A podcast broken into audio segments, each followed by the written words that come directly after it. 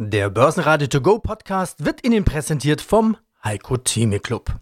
Werden Sie Mitglied im Heiko Theme Club. heiko-theme.de Der Börsenpodcast. Börsenradio Network AG. Das Börsenradio. Marktbericht. Im Studio Sebastian Leben und Peter Heinrich. Außerdem hören Sie den globalen Anlagestrategen Heiko Thieme zur Frage, ob man weiter Liquidität halten sollte. Robert Halver, Leiter der Kapitalmarktanalyse der Baderbank zu Gold oder Bitcoin. Und Zertifikatestratege Falco Block von der DZ Bank zur Anlegererfahrung, unter anderem mit Tesla.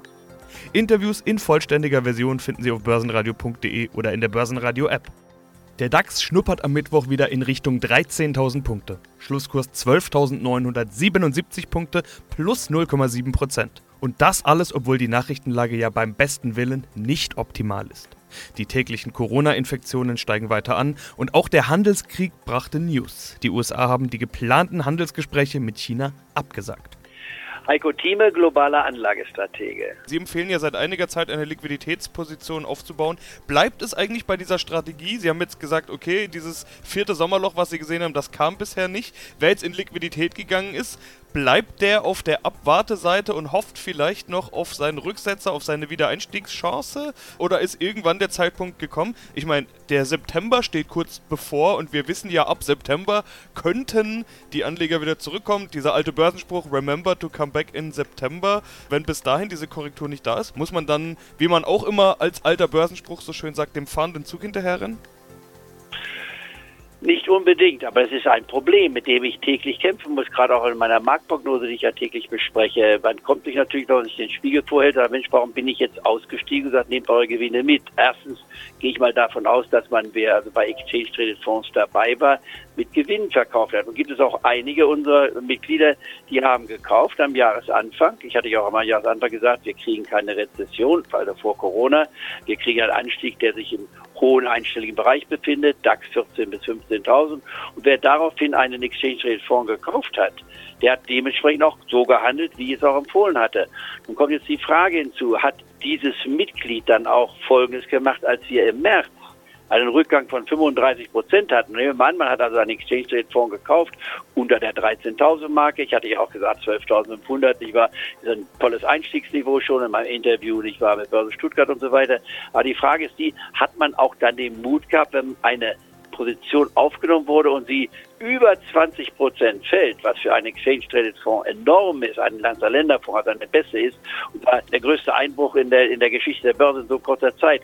Da muss man sich fragen, hat man dann den Mut gehabt zu kaufen? Und dann müssen wir uns auch fragen, haben wir als Club auch gesagt, oder ich als Stratege, unseren Club gesagt, bitte, das sind Kaufkurse. Ich glaube, in der zweiten Märzhälfte dürfen wir durchaus sagen, haben wir auch gesagt, das ist das Entspannungssignal, hier kann man kaufen. Also wer das gemacht hat, müsste eigentlich aus meiner Definition heraus mit Gewinnen dastehen und kann die auch mittlerweile mitgenommen haben. Zumal wir ja Schwankungen hatten, wo ich sage, mit Stop-Absicherung unten müsste man dann draußen sein. Aber wie dem auch sei, wer jetzt in dem Markt ist, hat meine, sagen, meine Strategie befolgt und hat eine Liquidität von bis zu 40 Prozent oder sogar noch mehr, dem rate ich nach wie vor, diese Bargeldposition zu halten selektiv in Einzeltitel, wie wir es ja auch in den letzten Wochen gemacht haben, einzusteigen mit Summen von Minimum halben Prozent oder ein Prozent, wenn es also Substanzwerte sind. Wobei wir wissen, die Größenordnung, die früher bei mir mal bis zu fünf Prozent waren bei Einzelwerten, sind ja seit einiger Zeit schon, also seit zwei Jahren mindestens jetzt schon auf drei Prozent reduziert worden. Warum? Damit ich auch genügend diversifiziert bin. DAX-Verlierer des Tages ist RWE. Das liegt an der 2 Milliarden Euro Kapitalerhöhung, mit der die erneuerbaren Energien ausgebaut werden sollen. Schlechte Nachricht für VW, der Golf ist erstmals nicht mehr das meistverkaufte Auto Europas, der Renault Clio hat ihn überholt. Stärkster DAX-Gewinner übrigens Wirecard, die wir heute Abend noch einmal mit reinnehmen. Allerdings zum letzten Mal. Am Mittwochabend fliegen die wohl ganz offiziell raus. Vermutlich dürfte demnächst Delivery Hero als Nachrücker bekannt gemacht werden. Mein Name ist Robert Halver, ich bin der Leiter der Kapitalmarktanalyse der Bader Bank AG. Die Börsen laufen, die Kurse steigen weiter, Gold auch, Gold als sicherer Hafen und teilweise Bitcoin, großes Fragezeichen. Ich habe eine These gehört, die fand ich sehr spannend. Ist Gold für alte und Bitcoin für junge Anleger? Gold ja. ist old school, das heißt, Gold ist was Langweiliges für junge? Ja, es scheint so, Gold ist so der Klassiker. Schon im Römischen Reich war Gold ja äh, wichtig. Und dann gibt es natürlich jetzt die Ideologen auf der Kryptoebene, die sagen, naja, wir brauchen was Neues. Gold ist auch nicht äh, nur glänzend, schwankt ja auch, nur muss man auch sehr klar sagen, den Bitcoin-Jüngern oder den Krypto-Jüngern, auch die Kryptowährungen haben natürlich eine dramatische Schwankungsbreite. Wir hatten ja vor kurzem ähm, den höchsten Kurs in einem Jahr wieder bei Bitcoin, ist aber auch mittlerweile wieder deutlich abgeflacht und diese, diese Schwankung muss man ja aushalten können. Und da wird natürlich der klassische Anleger sagen, nee, da bleibe ich lieber bei meinem Gold, da weiß ich, was ich habe, ist ja auch bekannt. Klar gibt es auch bei Bitcoin die These nach dem Motto, äh, was der Bauer nicht kennt, das frisst er nicht. Da, da wollen wir nicht ran, weil auch vielleicht die Produkte äh, auf der Finanzebene äh, noch nicht so stark ausgeprägt sind, dass man eins zu eins an der Entwicklung teilnehmen kann. Ich denke, viele Anleger wollen auch keinen Bitcoin besitzen, weil es auch zu teuer ist. Ja, ein Bitcoin ist ja immer teurer als zum Beispiel eine Goldunze. Da wird die Finanzindustrie sicherlich in den nächsten Jahren noch dran arbeiten müssen dass Produkte gibt, aber es bleibt dann trotzdem noch immer der Nachteil, dass ein Bitcoin deutlich oder ein Kryptowährung deutlich schwankungsintensiver ist.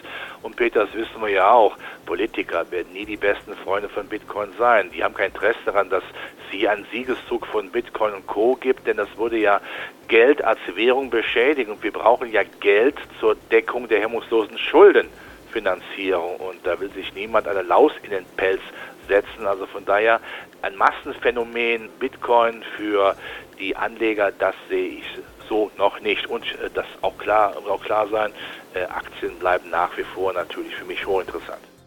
Ja, einen schönen guten Tag. Mein Name ist Falco Block. Ich bin Zertifikatestratege bei der DZ Bank in Frankfurt und bin hier unter anderem zuständig für die ja, Beratung und Betreuung von Privatkunden im Zertifikate- und Anlagegeschäft. Bleiben wir nochmal bei diesen wenigen Erfahrungen. Wenn wenig Erfahrung mit Selbstüberschätzung korreliert, dann wird es ja immer gefährlich. Viele, die Tesla gekauft haben, haben ja per heute im Prinzip alles richtig gemacht. Eigentlich, aber obwohl sie eigentlich nur Glück hatten. Ja, ich sag mal, natürlich gehört an der Börse auch, ich sag mal, auch eine Portion immer Glück mit dabei, muss man ganz ehrlich sagen, dass man vielleicht rechtzeitig den richtigen Riecher hat, dass man mal was riskiert hat und das hat sich für viele entsprechend dann auch bewahrheitet.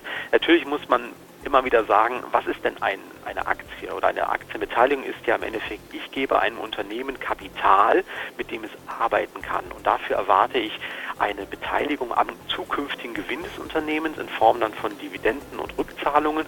Und das ist eigentlich der Kern des Ganzen. Das machen sich viele gar nicht so richtig bewusst. Und dann ist es natürlich schon wichtig, wie erfolgreich ist das Unternehmen und welche Erträge würde es in Zukunft auch sein? Wie sind die äh, zukünftigen Aussichten? Wie bei Tesla jetzt aber als Beispiel sicherlich nicht schlecht. Die Frage ist nur, ist dieses Unternehmen mehr wert als beispielsweise eine äh, Toyota, also einer der größten Autobauer der Welt, der, ja, ich sag mal, innerhalb von wenigen Wochen genauso viele Autos produziert wie Tesla vielleicht in einem gesamten Jahr und natürlich, ich sag mal, auch viel mehr finanzielle Mittel hat, sollte es jetzt mal ein bisschen schlechter gehen.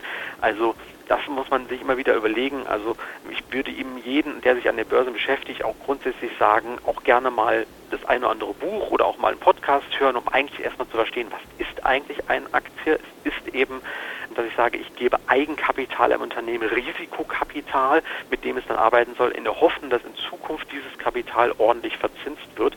Und das ist es. Und das ist natürlich bei diesen Aktien ja immer die Frage, wie viel Erwartung ist da drin. Und wenn diese Erwartung dann irgendwann mal enttäuscht wird und sei es auch nur ganz, ganz gering, dass zum Beispiel die Zahlen nicht nochmal diese Flüsterschätzungen übertreffen, dann kann es auch mal ganz herbe Rücksätze geben.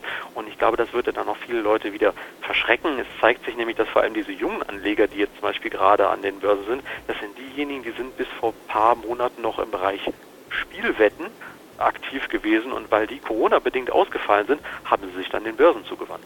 Mhm. Spannend. Wenden wir uns den Börsen zu, den Märkten, kommen wir zu FOMO und TINA. Klingt jetzt nach Ponyhof, ist es aber nicht. FOMO steht für Fear of Missing Out, also die Angst, etwas zu verpassen. Und TINA, There's No Alternative. Ja, spiegelt das die Börse wieder? Gold bei 2000. Warum? Nasdaq-Rekorde. Warum? Wall Street-Rekorde. Warum? Ja, das ist natürlich ein ganz klares Thema. Das sind die aberwitzigen Milliarden oder fast schon Billionenprogramme der weltweiten Notenbanken, die natürlich vor dem Angst der Corona-bedingten Abschwünge der Wirtschaft die Märkte nochmals mit Liquidität geflutet haben, wie wir sie uns vor vielleicht Ende letzten Jahres noch gar nicht vorstellen könnten. Da war ja eher die Frage, werden die Notenbanken ihre Bilanzen vielleicht mal etwas herunterfahren, konsolidieren.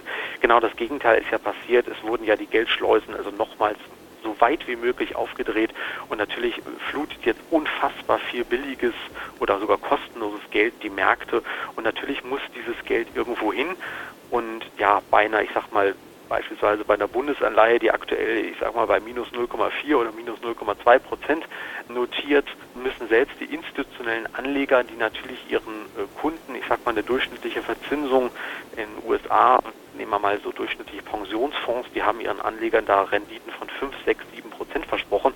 Da ist einfach no alternative als eigentlich der Aktienmarkt. Und das flutet natürlich dann diese Aktienmärkte mit Geld und treibt einfach die, die Kurse nach oben. Auf der einen Seite führt das natürlich zu Bewertungsmaßstäben, wie wir sie jetzt seit vielen Jahren nicht mehr gehabt haben, also DAX und auch S&P 500. Äh, da gucken wir zum Beispiel nach dem Kurs-Gewinn-Verhältnis, das heißt, was zahle ich denn eigentlich für eine Beteiligung in einem Unternehmen und das ist so hoch wie seit langer Zeit nicht mehr. Auf der anderen Seite äh, ist es immer so, wenn die Kurse leicht zurückgehen, dann äh, sind immer genügend neue Käufer da, die die Kurse dann wieder stützen. Weitere News. Die Lufthansa hat sich mit ihren Piloten auf einen Krisenplan geeinigt. Die Aktie kann steigen. Johnson Johnson will die Biotech-Firma Momenta für 6,5 Milliarden Dollar übernehmen. CureVac plant nach dem erfolgreichen US-Börsengang Personalaufbau. Der Vorstand verkündete heute, wir müssen wachsen. Der Daimler Personalvorstand lehnt die momentan diskutierte Vier-Tage-Woche ab. Und Oracle steigt offenbar in das Bieterrennen um das US-Geschäft von TikTok ein. Als bisher aussichtsreichster Kandidat gilt dort Microsoft. Und eins haben wir noch zum Schluss. Eine Weisheit von Robert Halver. Und vielleicht der größte Rat an die jungen Leute, glaubt nicht daran, dass der Staat euch mit der Altersvorsorge hilft. Das hat er bisher jetzt nicht gemacht und da scheint er auch in Zukunft nicht dran zu denken.